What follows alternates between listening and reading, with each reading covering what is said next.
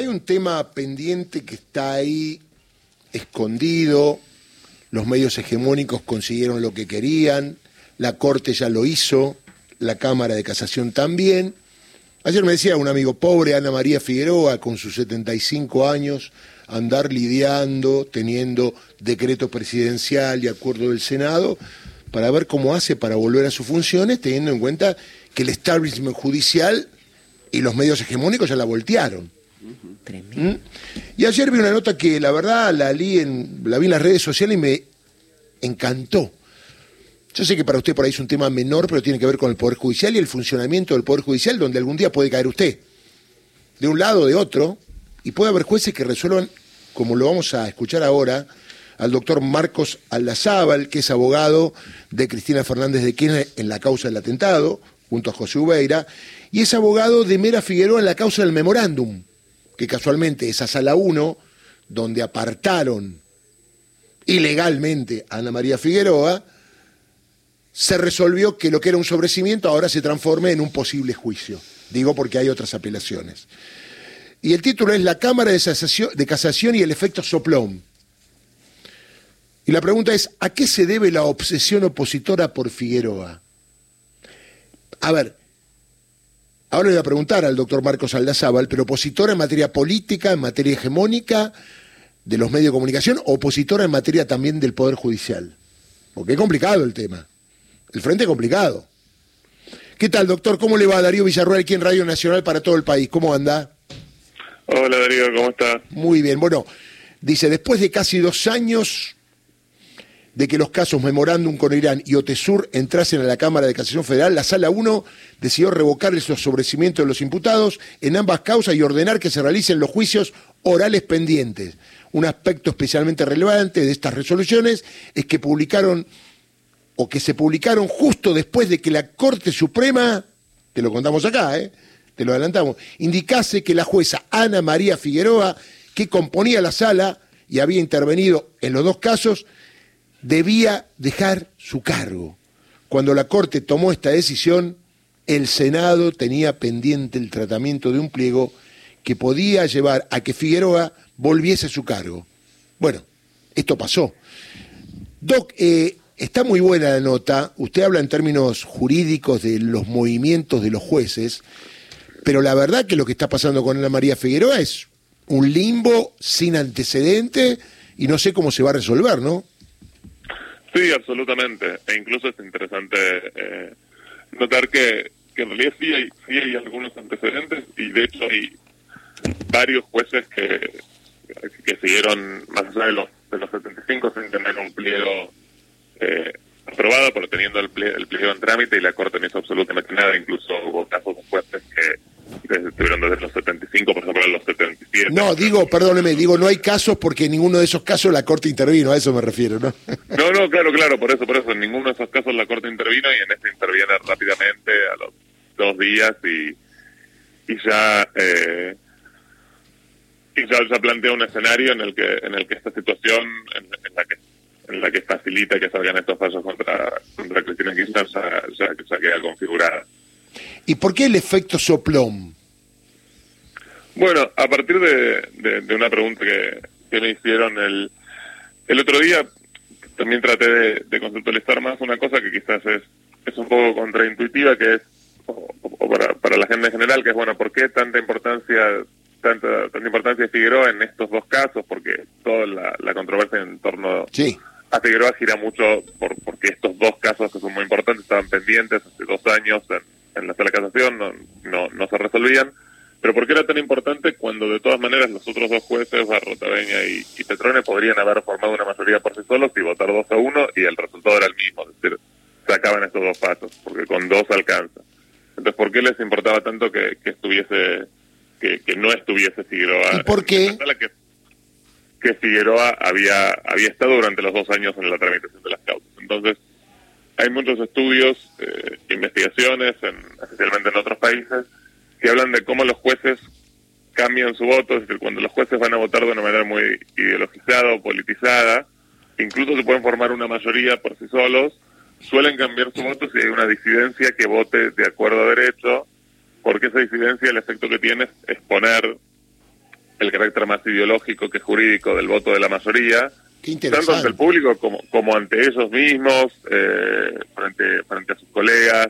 Es decir, tiene ese efecto de alguien dentro del propio fallo está marcando que lo que estás haciendo está netamente mal. qué interesante, qué interesante. Es como que deja marcada la cancha en cuanto a que, mirá, eh, acá legalmente lo que pasa es esto. Acá hay dos tipos que votaron de otra manera, pero no siguiendo los cánones de lo que dice la ley. Exactamente, y lo que es interesante también es que lo que lo que está bastante estudiado es que no, no solo es que es que en estos casos buscan o, esperan hacer dos o votan o votan solamente de esa forma y son tres, sino que incluso hay un juez que puede tener ese efecto, o una jueza, ese efecto de la disidencia, de marcar lo que realmente se debería haber hecho. Muchas veces los jueces de la mayoría terminan cambiando su voto y votan con esa jueza en, en, disidencia. Es decir, la resolución podría haber sido distinta si estaba Figueroa, porque tal vez uno de los otros dos jueces votaba con Figueroa, es decir, ante la posibilidad de que ella estuviese ahí, no solo es que hubiéramos tenido esa disidencia, si es que, ella votaba de acuerdo a derecho, sino que además probablemente los otros jueces hubieran votado distinto. Entonces te cambia también el resultado que ella no esté. Porque al final esos son comportamientos, bueno, de, personas como todas y nadie quiere quedar expuesto de esa forma. Y después, bueno, expuestos, como, como decía, ante el público, pero también ante ellos mismos, eh, y ante y ante el derecho en general. Entonces, por eso es tan importante que aún siendo una jueza que hipotéticamente, por sí solo obviamente solo puede conformar una minoría, que hace un voto eh, con contenido mucho más jurídico puede cambiar toda la decisión. La pregunta es, acá se la hacen, ¿no? ¿Por qué Barrotabeña y Petrone, que son los jueces Diego Barrotabeña y Daniel Petrone, esperaron a que no estuviese Figueroa para votar? Y la respuesta la acaba de dar, es decir, un voto jurídico deja expuesto a los dos tipos en el futuro para cualquier apelación, pero a mí me parece, yo leo la parte de para quién trabajan esos jueces, ¿no? Porque en realidad también me parece que ellos hacen esto para mostrarle a quienes lo pusieron que están cumpliendo con su deber, entre comillas, de para qué lo pusieron. Sí, absolutamente, y eso también está bastante estudiado, eh, no en Argentina, pero bueno, los factores que se toman en consideración son bueno, la ideología de los jueces, pero también que el presidente los nombró, estos fueron dos jueces nombrados por el macrismo, entonces eso influye mucho después en cómo, en cómo los, jueces votan en general, pero justamente es uno de los factores que se puede contrarrestar si hay un voto jurídico o en disidencia. Pero bueno, cuando ese voto desaparece por lo que hace la Corte, queda el camino más ordenado para que voten directamente de acuerdo con sus preferencias partidarias o de acuerdo con los padrinazgos políticos que tengan.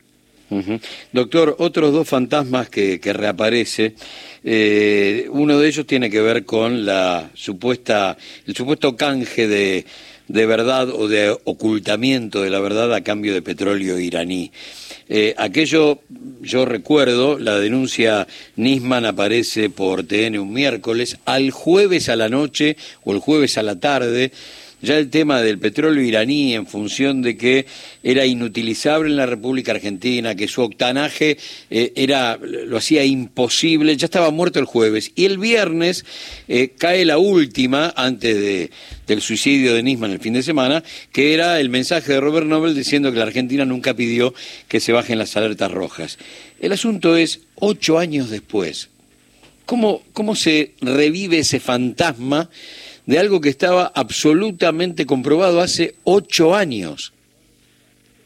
La verdad es, es inentendible. Yo creo que es uno de los casos, tiene que ser uno de los casos más graves de, la historia argentina que esto haya llegado hasta esta instancia. Eh, y el tema, del, por ejemplo, el tema del petróleo que, que mencionabas recién es, central porque está toda esta hipótesis que no tiene ningún tipo de sentido porque no se apoya en ninguna prueba de que Argentina quería garantizar la impunidad de, de los imputados iraníes en la causa de la. Entonces uno se pregunta, bueno, supongamos que eso fue así, ¿por qué fue? Porque no va a ser porque sí. Entonces surge esta explicación del petróleo porque la imaginación de la denuncia y, después de las acusaciones es nula. Entonces asocian rápidamente, supongo, Irán con petróleo y Argentina con grano. Pero sí, rápidamente uno ve varias cosas. Uno ve primero eso, que el petróleo eh, iraní es inutilizable para la Argentina, con lo cual no tiene sentido. Pero pues la idea es que lo que se quería era terminar de fomentar o fomentar el comercio entre Argentina e Irán. Y vamos a los datos, y entre en el, en el periodo que rodea la suscripción del memorándum y en todos los gobiernos de Néstor y Cristina, el comercio oficial de Argentina con Irán fue cero, es decir, no hubo. E incluso bajó el comercio entre privados. Entonces, es una narrativa que no tiene absolutamente ningún sentido. Así como tampoco tiene sentido que decir que un memorándum que puede gustar más o no, pero que tuvo claramente el objetivo de intentar destrabar la causa del atentado a la AMIA para buscar justicia, que fue lo que hicieron casi todos los imputados eh, en, en, gran parte de su vida, ayudar a que esa causa avance, ¿cómo eso podría ser un intento de encubrir, especialmente encubrir en una causa en la que ahora hace casi dos décadas que no se puede convocar a los imputados iraníes. Es decir, si uno quisiera encubrir a los iraníes, lo que tiene que hacer es nada, dejar las cosas como están eh, y que siga pasando el tiempo sin que pase nada. Es decir, un intento que puede gustar más o menos, pero justamente para que la causa avance, eh, de personas que además saben las acusaciones que son las personas o, o algunas de las personas que más hicieron por buscar la verdad en este tema, eh, cómo eso puede ser un intento de encubrimiento, bueno, es, realmente una locura y que haya llegado a estas instancias judiciales muy, muy preocupante porque quiere decir que con absolutamente cualquier cosa eh, a uno o a una la pueden, lo pueden llevar a, a 10 años de un proceso penal sin ningún sentido que todavía no sabemos cómo va a terminar. Muy bien, doctor. ¿Y cómo sigue esto eh, en cuanto a Ana María Figueroa? Porque yo me imagino, pobre, la doctora cumplió 75 años, debe haber sido el peor cumpleaños de su vida porque ya tenía el pliego, había sido aprobado, faltaba que Juntos por el Cambio decía tratarlo, nunca bajó porque la responsabilidad fue de Juntos por el Cambio y me consta, y usted también lo sabe, que hubo muchas gestiones y que a la Corte le habrían asegurado que nunca iba a pasar esto, que pasó que era que se vote a favor su pliego. Y hay un problema, tanto en la Corte como en la Cámara de Casación, están como poquito preocupados, aunque ellos ya no se preocupan de nada, porque es un escándalo sin proporciones, ¿no? El Poder Ejecutivo, como corresponde por Constitución, el Poder Legislativo, como corresponde por Constitución, hacen lo que debe hacer para nombrar jueces y la Corte anticipadamente dice, mira, el camino que están utilizando, bueno, ya cumplió 75 años, se va a su casa como nunca lo hizo antes. Digo, ¿cómo se va a solucionar esto? Es un tema, un limbo jurídico, por llamarlo de alguna manera, ¿no?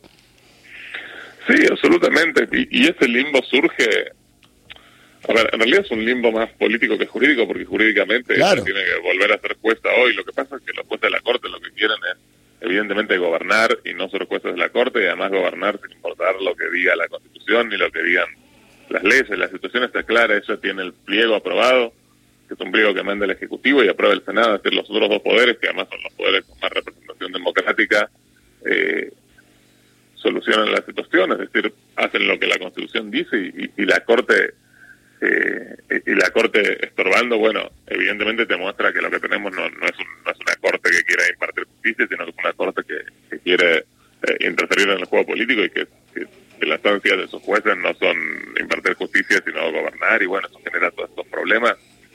¿Cómo se van a resolver? La verdad es difícil de saber porque uno no deja de sorprenderse con las cosas que salen de la Corte. ¿Le preocupa que ahora que estamos en campaña electoral, en general los candidatos no hablen de la justicia o del Poder Judicial? Eh, a ver, sí, lógicamente, es decir, son,